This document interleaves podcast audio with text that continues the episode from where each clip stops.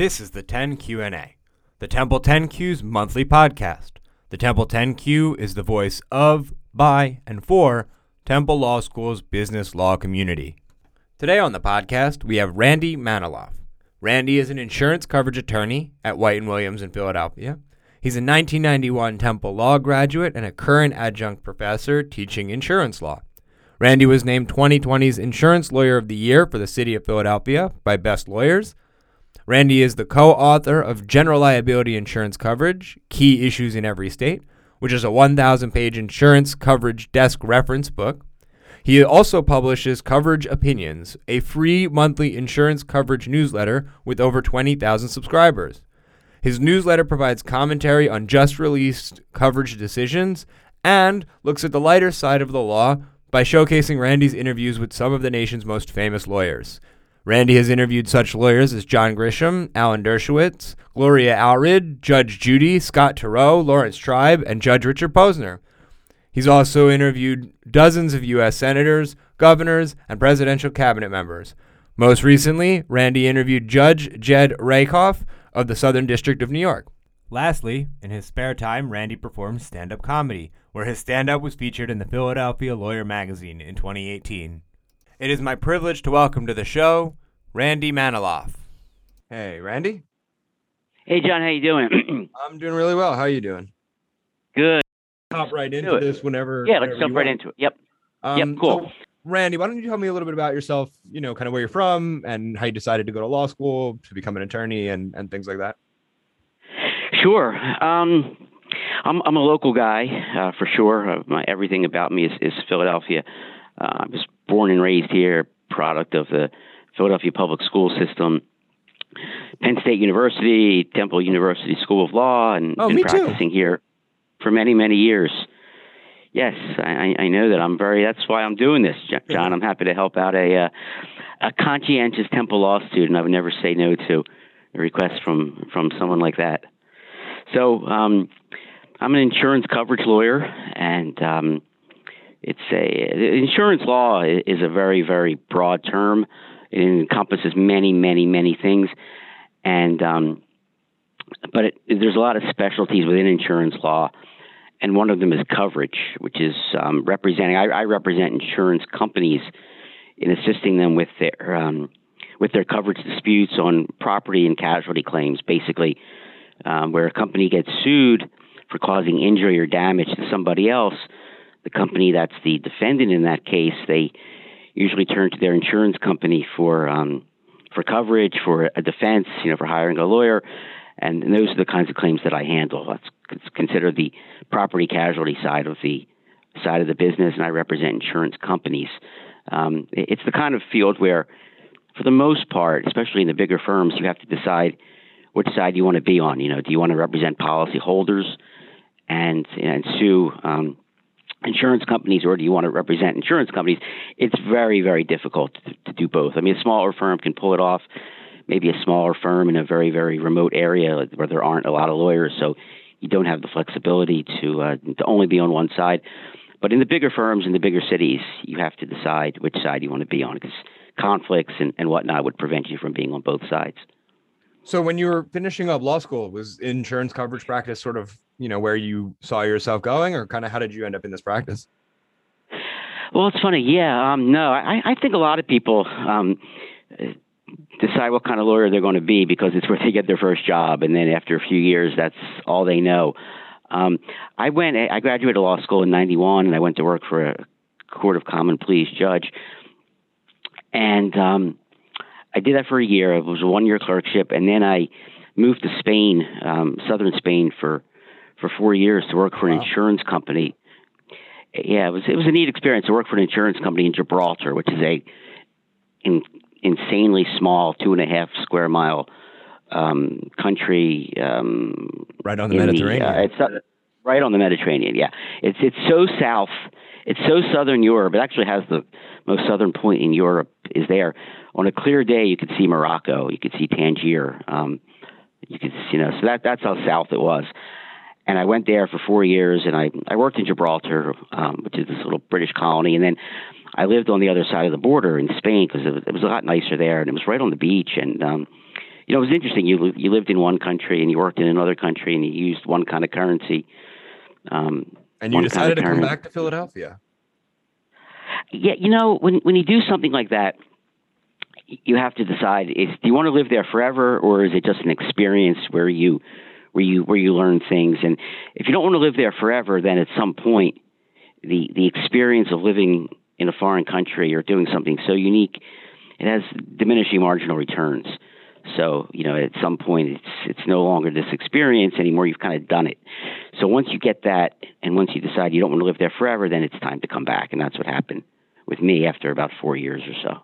All right. So then you came back to Philadelphia, and is that kind of around the time that you picked up teaching here at Temple Law, also, or kind of how did that happen? No, no, I no, that was a long, long. That was a long time ago. I came back, and um, you know, when I you mentioned about you know how you got your first job or how you got into insurance, I um, you know, I was working for an insurance company over there. So when I came back here and I needed a job, you know, that's what I knew, and at least that's what I had some experience in. So I got a job with a firm doing insurance coverage work, and I was there for seven years. And then 16 years ago, I came to uh, came to White and Williams to to to do the same thing, insurance coverage work. And I started teaching at Temple Law School insurance law about three years ago.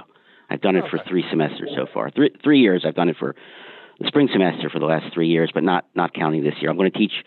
I'm going to teach insurance law in the fall. Um, and you told me that I can I can sell my class to, Absolutely. to all the law students. So um, yeah, exactly, exactly. The the pitch is that um, the pitch is that that tort law gets a lot of attention. It's a very you know glamorous class. It's in the first year and it's in the big big room down on that you know down the big lecture hall and whatnot. Yeah. And it's on the bar and and it's the cases are interesting. You know, it's because they usually have good fact patterns and stuff. And and tort law, you know, you spend a semester figuring out if there's been duty, breach, proximate cause, and damages, and if so, then the plaintiff can recover from the defendant. But where tort law comes up really short is that it doesn't tell you where the money comes from to satisfy that judgment. So you have this judgment against the defendant. The plaintiff's been injured, and they have a judgment against the defendant. But where's the money coming from? You know, for the most part, unless you get the judgment against some big company, um, for the most part, you know, they're not going to be able to satisfy that judgment. So you have this piece of paper. The plaintiff has a piece of paper which says that the defendant owes the money, but they're just not going to have it to pay.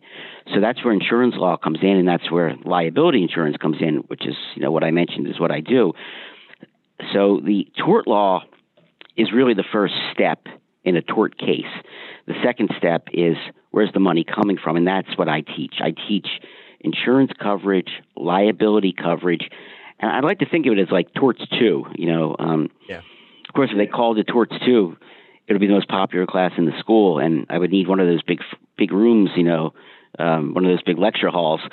But um, but that's really what it is. I mean, I, I sell it as torts two but I can't call it that. So that certainly, yeah. you know, I don't have as many people, but but that's what it is. It's a continuation of torts. It's where torts leaves off, and it's the where does the money come from? You know, I say to the students every class, I say, you know, this is where the money comes from. You know, if if as important as torts is as a class, if if there were no insurance coverage, liability coverage to pay those judgments and settlements and whatnot, your torts book would be a pamphlet. I mean, I mean that's just what it comes down to. Insurance is the driver. Liability insurance is the driver of tort law for sure, and and that's what I teach. And it's very unique in the sense that most insurance law classes are um, are a survey. You know, a little bit of workers' comp, a little bit of life insurance, property insurance, you know, regulatory stuff. And I don't teach that. Mine's I don't know of another class law school in the country that teaches insurance law the way I do, which is focusing on this torts two angle of where does the money come from, and that's you know that's what I believe makes it really practical. I mean, students always want to hear, you know, students always say they want practical courses, and I think that's as, you know, where does the money come from for the legal profession is about as practical as it gets. So that's, and I'm very grateful to, to the to uh, Temple for giving me that opportunity to do it. Um, you know, both to let, letting me teach and to letting me um, teach it in this sort of unique way. You know, I, I sold them on this idea, and you know, it was a unique class. I'd never taught anything, so they they took a chance on me, and I'm very I'm very grateful for that opportunity that the school gave me. Yeah, absolutely. I mean, it was it was some of your students that even recommended that you come onto this podcast. So obviously they're loving the class and it sounds pretty interesting. So I imagine that afterwards, maybe you'll need one of those big lecture halls for the fall semester yeah. and moving forward. I hope so. I hope so. It's like you know, you're going to need a bigger lecture hall. Wasn't that a line in a famous movie once? You're going to need a bigger lecture hall. I think so. So, um, yeah. So another yeah, another so, question for you, Randy. Um, what are the things that you kind of find most rewarding and the most challenging, both about you know teaching this course and you know in your cover in your practice generally? Uh, yeah, in teaching the course, I mean, the rewarding part is is that students generally come in with sort of a, a low expectation about insurance law because it just doesn't sound that interesting. You know, it sounds really boring. You know, insurance policies. You know, think about them as it's just incredibly, incredibly dull and dry documents, and you know, just a bunch of boilerplate and stuff. So the students generally come in thinking that um, it's going to be deadly dull, and it's and and it's not that hard for me to show them immediately that it's not. You know, well, one thing that is uh, by definition, insurance law cases involve oftentimes involve people doing really stupid things because that's why they need insurance because something went wrong. You know what I mean? If you if if you walk the straight and narrow and and, and do nothing, you know, um, and do nothing wrong, then there's never an insurance claim. So by definition, when people do um, by definition, when there's an insurance claim, it's because something didn't go the way it was planned. So the cases are really interesting. They involve all kinds of just crazy things that people do and, and mistakes that they make. So my the most satisfying thing is is to see them really take an appreciate have an appreciation for insurance, both that it is what I said it was, which is the continuation of torts as to where the money comes from, and um, and that is actually way more interesting than they think it's going to be. Um, you know, it's easy for me. This is all I know. This is all I do. So it's easy for me to say it's interesting, but to convince people otherwise is, is very, very satisfying. Satisfying. Uh, the challenge, I guess, is juggling it with my practice for sure. You know, I have a busy legal practice and whatnot. So, you know, spending the weekends preparing for class and, you know, and, and Mondays, you know, I teach Monday at 10. So pretty much, you know, the whole Monday morning is shot and then um, you know then Monday afternoon I'm sometimes exhausted. So, but that's the challenge. You know, I love doing it. I'm not at all complaining about it. It's been an absolute dream opportunity, but that's probably you know the biggest challenge is just juggling it. Um, yeah, no. So you know, switching gears a little bit, um, you're also a publisher and writer for your own newsletter that also focuses on insurance coverage, the coverage opinions. Tell me a little bit mm-hmm. about that. You know how you got started in it, and kind of your vision and, and what you're doing with it right now. Yeah, uh, sure. It's um, you know, I love to write. I, I write. Um, I've written, always written a lot of articles and whatnot. It's been a very effective marketing tool for me as far as generating, you know, developing a practice and you know, getting my quote, getting my name out there, and and you know, generating a, a law practice and generating business, which is something that you know young lawyers don't think about, which is you know rightly so. It's not they're busy enough, kind of you know, cutting their teeth and and and learning what they're doing, so they're not really focused on marketing and their firm at that young age is not expecting them to be. But I, I always like to do that, and I studied marketing in college. So, um, so I started this newsletter about eight years ago, and I, you know, I try to um, focus on, um, you know, recent decisions in insurance coverage that are important, that are influential, that teach a lesson for people. And I, you know, try to look at the lighter side of the law. You know, as serious as the law is, there's also a lot of things that you would say are on the lighter side and then I like to interview people, um, interview interesting lawyers and and whatnot. And I can tell you a little bit more about that. But um, so that I started it about eight years ago, and I have over twenty thousand subscribers. And um, you know, it's free. It comes out monthly or so, or maybe every five or six weeks, depending upon you know how busy I am and and whatnot. But it certainly comes out, uh, you know, at least ten to twelve times a year. I, I try for twelve this past year. I got, I think I did 10 this past year because of the whole pandemic thing and a couple other things. But anyway, so it's, it's a lot of fun and, and, and um, it's time consuming, but it's been effective in, in, because I enjoy it. And it's personally satisfying and it's been effective in, you know, helping me to develop a, a legal practice. Um, and, and yeah, I, so I mean, your interviews are pretty exciting. I'm, I, I definitely want to hear, and I'm sure the listeners want to hear about some of these people that you've interviewed. You know, names including John Grisham, Alan Dershowitz, uh, Judge Judy, sure.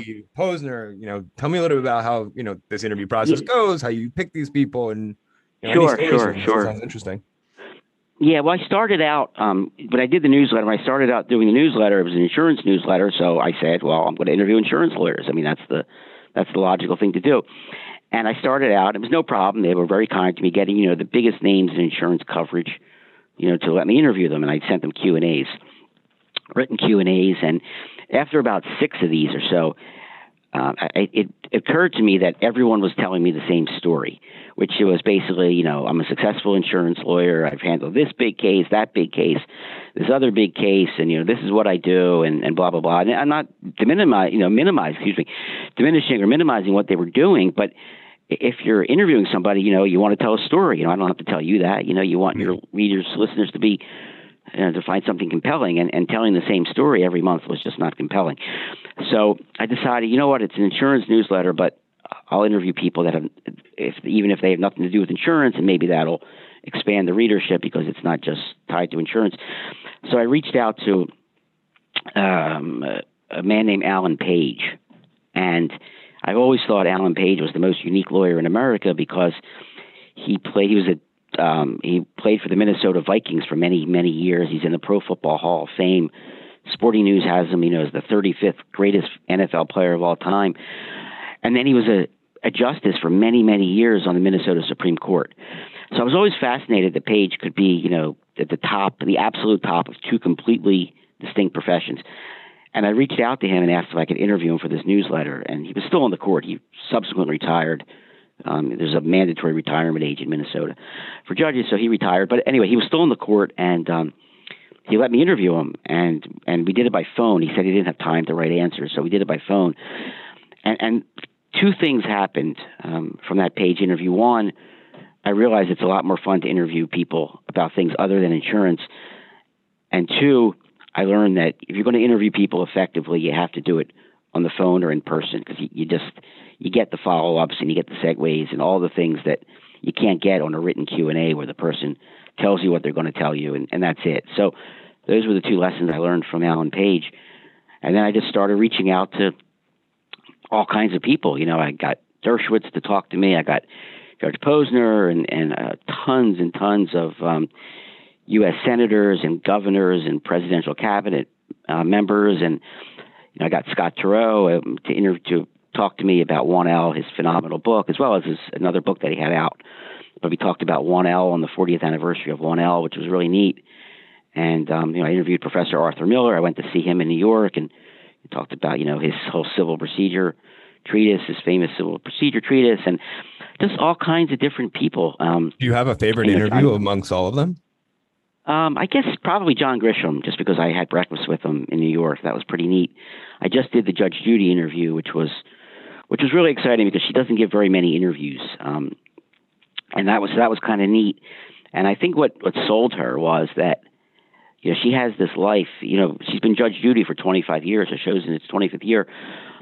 But she was a quote real judge, you know, in New York in the family court system for many years before Judge Judy. Yeah, was, and that's it was really, your interview that let me know that. I definitely thought she was just a TV judge. Yeah, exactly. I think a lot of people think that, but she was a a very, very um, active family court judge, active in the sense that she was very outspoken about problems that she saw in the system, in the family court system. And that led to her being um, in, in, a 60 Minutes piece. And um, oh. Morley Safer, probably before your time, but 60 Minutes did a, um, a, a piece about her, and she allowed cameras in her courtroom so people saw just how animated and how angry she was at the system and how harsh she was and how serious she took it. And they saw the Judge Judy personality in the family court system, and that's when you know it came to the attention of Hollywood, and and that 60 Minutes piece is what led to um, when people actually saw her, saw what she was like on the bench, and how how just you know how hard she was working to make the system right, even though the family court system was so flawed. That's how she landed the Judge Judy gig, you know, and the rest is history. So that was a neat interview. Um, you know, just like I said, I, I just a, a lot of I, I I try to interview people, lawyers. I always interview lawyers, but I really like to interview lawyers who didn't practice law, you know, who did yeah. something else. And that's where a lot of politicians come into. A lot of politicians didn't always pra- practice traditional law or, you know, sports people. I've interviewed sports people who are lawyers and whatnot. So it's a lot of what fun. what's sort of your white whale of interviews? Like who's who's the person that you wish you can interview, you know, dead or alive, like lawyer that you really would would like to have gotten on to interview? Yeah, that's a good question. I, I guess I'd like to interview um, Obama, pre- former President Obama, just because you know he, um, you know, he, being a lawyer was an important part of his background. I haven't given up on it. I've reached out to his office a couple times, and they haven't said absolutely no, but I'm not, you know, super, super convinced. Yeah. But um, well, he but, might yeah, be a listener, so be, maybe he'll come on. Yeah, I, I, I hope so. I, I, hope so. So, plus, you know, he taught law school and um, and whatnot. I talked to, I interviewed Laurence Tribe, and I, um, I asked him about, you know, having a was Obama was a research assistant for, yeah. for Tribe at Harvard. So I interviewed Scaramucci with uh, Anthony Scaramucci, which was really neat. I mean, you haven't lived till you spent 45 minutes sitting across the table from from the mooch in his office in New York. That was, I mean, he didn't sit still. He had two cell phones going. He was texting. He was taking calls. People were coming in to ask him questions and stuff. It was it was a lot of fun. But he was. That sounds like exactly what I imagine the mooch interview would be like. It's exactly what it was. What the mooch interview was like. Exactly. He was all over the place, but. Um, but he's the classic guy who didn't practice law. You know, he um, he went to law school and then never practiced law, and he got involved in you know, and I think it was Goldman Sachs he went to and got involved with finance, and he's never, you know, he never practiced law. So he's like my classic kind of interview because he's a lawyer who did something really unique with his law degree. So that was um, that was a lot of fun. Um, yeah, I mean, so also I've been doing them now for the ABA Journal, which has been great. You know, I still do them for my newsletter.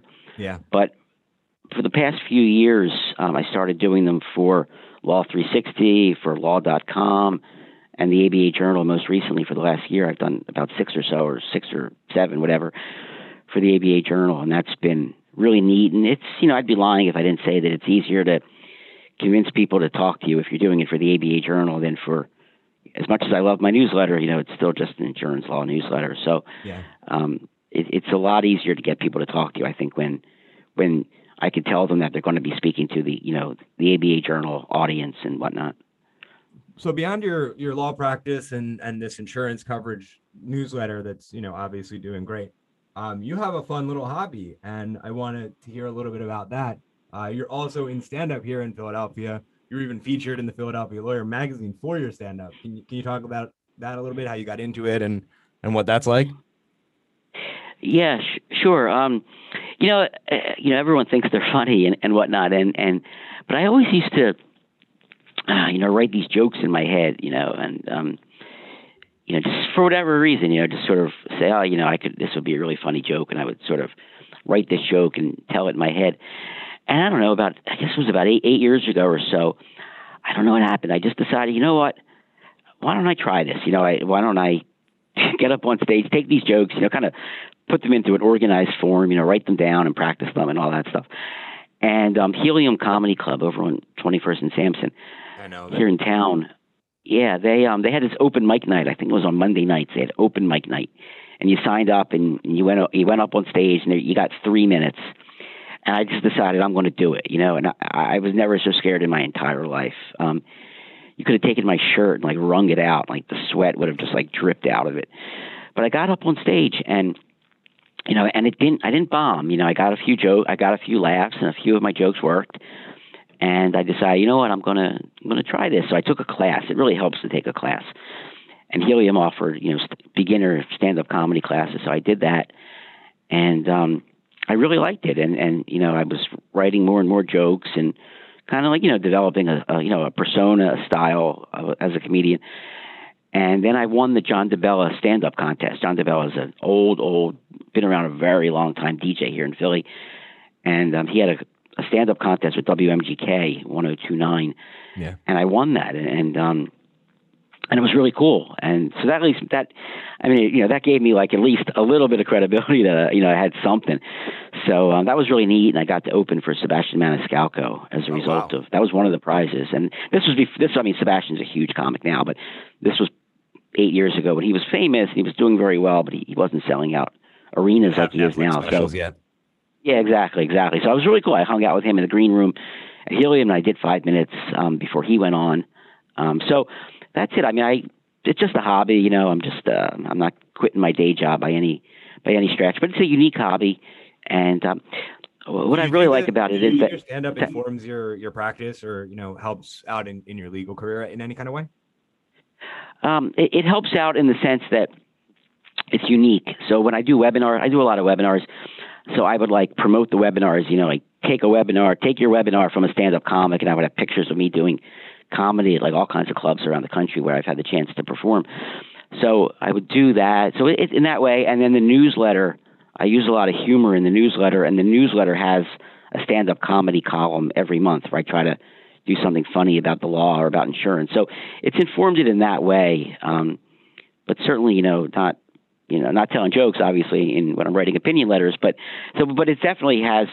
There has been overlap in terms of, of you know, using it to promote webinars and using it in my newsletter. So in that way, um, it's it's interesting. I, I, people don't believe me when I say this, but there is um, a, a really ser- a strong comparison or some similarity, I should say, between you know stand up comedy and, and in insurance law, or even just a lot of laws, the law in a lot of ways, which is it's the nuance and the precision in language. Um, yeah. You know, insurance policies, you know, insurance disputes are won and lost based upon the most fine point distinctions in, in policy language. You know, you know, the word the can make a difference over the word any or an. I mean, the millions of dollars can change hands based upon whether or not the word the versus any. And that's the same way in contracts and all kinds of documents that are so so minutiated, and it's the same way in comedy. Um, you know, you could tell a joke that absolutely bombs, and then you could change one word or one intonation or one pause, something that minor, and the joke goes from just being a flop to really really working. Um, so, in that way, you know, it, there is a lot of similarity in the in the importance of language and the precision of language between doing comedy and you know and, and documents and, and writing contracts and things like that. So, if you never entered the legal profession, you think you'd be a full time stand up comedian? No, I, I, I, doubt it. I, I, I do believe, um, I, do, and, and my stand up coach that I worked with for a long time, he, he thought that I, I could have made it if I had the, if I'd started a lot younger, you know, and, yeah. and, and didn't, you know, and, and, and worked at it full time. You know, if I'd been one of those kids, you know, age 21 or so who moved to New York and, you know, just you know tried to get by you know with odd jobs and you know waiting tables and stuff. And then you know went and did like five open mics and a night and sat in an apartment and just wrote wrote wrote and got on stage and all that. Did all the things that it takes to become a real stand-up comic. I think i, I maybe could have made it. You know what i mean? I really do. But obviously that horse is that so horse has left the what barn. would you have been if you never became a lawyer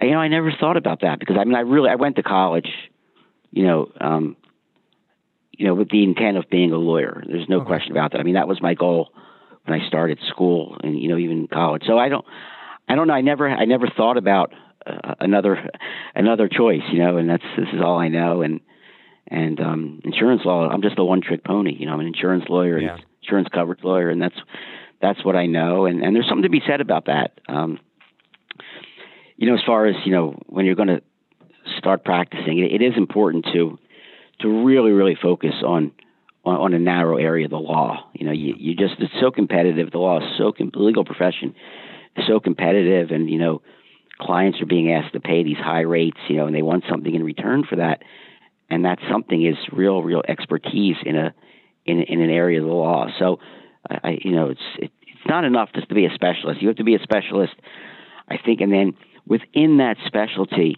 find something else even more specialized to become an expert on. You know, that's my advice to uh, the young lawyers is to really, really make yourself an expert in something. You know what I mean? You're yeah. a tax lawyer, that's a specialty. But then within that, make yourself an expert on some, you know, on on you know, become the most knowledgeable person in America on section 672 of the tax code, you know. Yeah. I, I don't full disclosure, I have no idea if there is a 672 of the tax code. Or what 672 so, even says. I have no idea, and, and I bet there isn't even a 672. But if there were, my advice would be to become an expert on on uh, Section 672 of the tax code. Really become the go-to person, you know, on that issue. So this way, you know, you are the you are, you know, the, the, the guru on Section 672.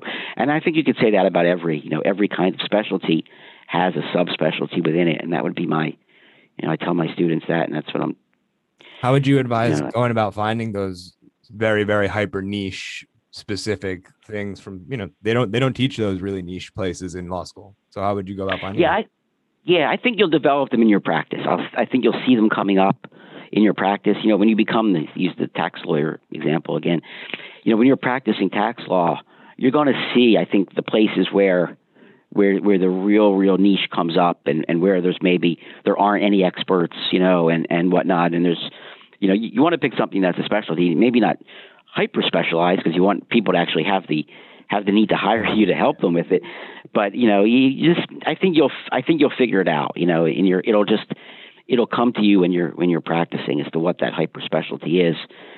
And then you can kind of and also it'll help to, if you find it really interesting. You know within insurance coverage law you know, I, I have to play the hand I'm dealt in terms of you know clients send me cases need me to help them with this with this issue or that issue. Um, but obviously, that doesn't mean that every issue to me is is is equally interesting. So, you know, you, when you're you'll find issues in your practice that you find more interesting than others. So, probably you know it helps to choose one of those issues that you find really interesting because that'll you know make you even more interested in in wanting to become an expert on it. Awesome. Well, thank you very much. I always like to close out with a little piece of advice, and, and that was particularly helpful. Um, so thank you very much for coming on the the 10 Q and A. Um, it was a really great conversation. Um, is there any you know final words that you might have for all of our listeners? No, no, just um, I mean, uh, well, of course they should all be signing up for insurance law. I mean, that's the I mean, that's the, the obvious, you know, final final thing I want to say. But but seriously, I, I do believe it's it's a fun class. I make it fun. You know, I, I keep it lively.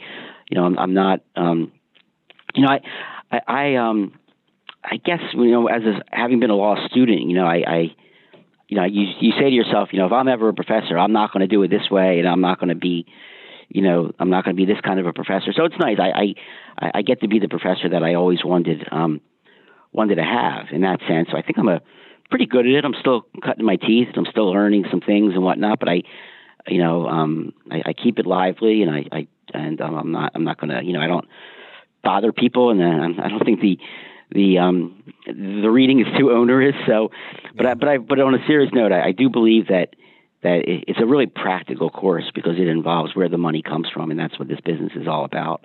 Yeah, well, we'll be sure to make sure that the course registration number is in the notes so that everybody can, you know, sign up for it during registration time. For sure. And also sure, the coverage absolutely. opinion so that, you know, you can pump up some of your subscribers and readers because it's, it's very interesting. Yep. I definitely enjoyed reading it to prepare for this. Yeah, so. thank you. I, I appreciate that. And all the best with your with your podcast. As I said, I mean I I certainly can't turn down um, a request from a Temple Law student who wants to interview me when I spent the last eight years trying to get people to let me interview them. So it was an easy uh, it was an easy decision. So yeah, it was a great interview. Thank you so much. I really appreciate it. Sure.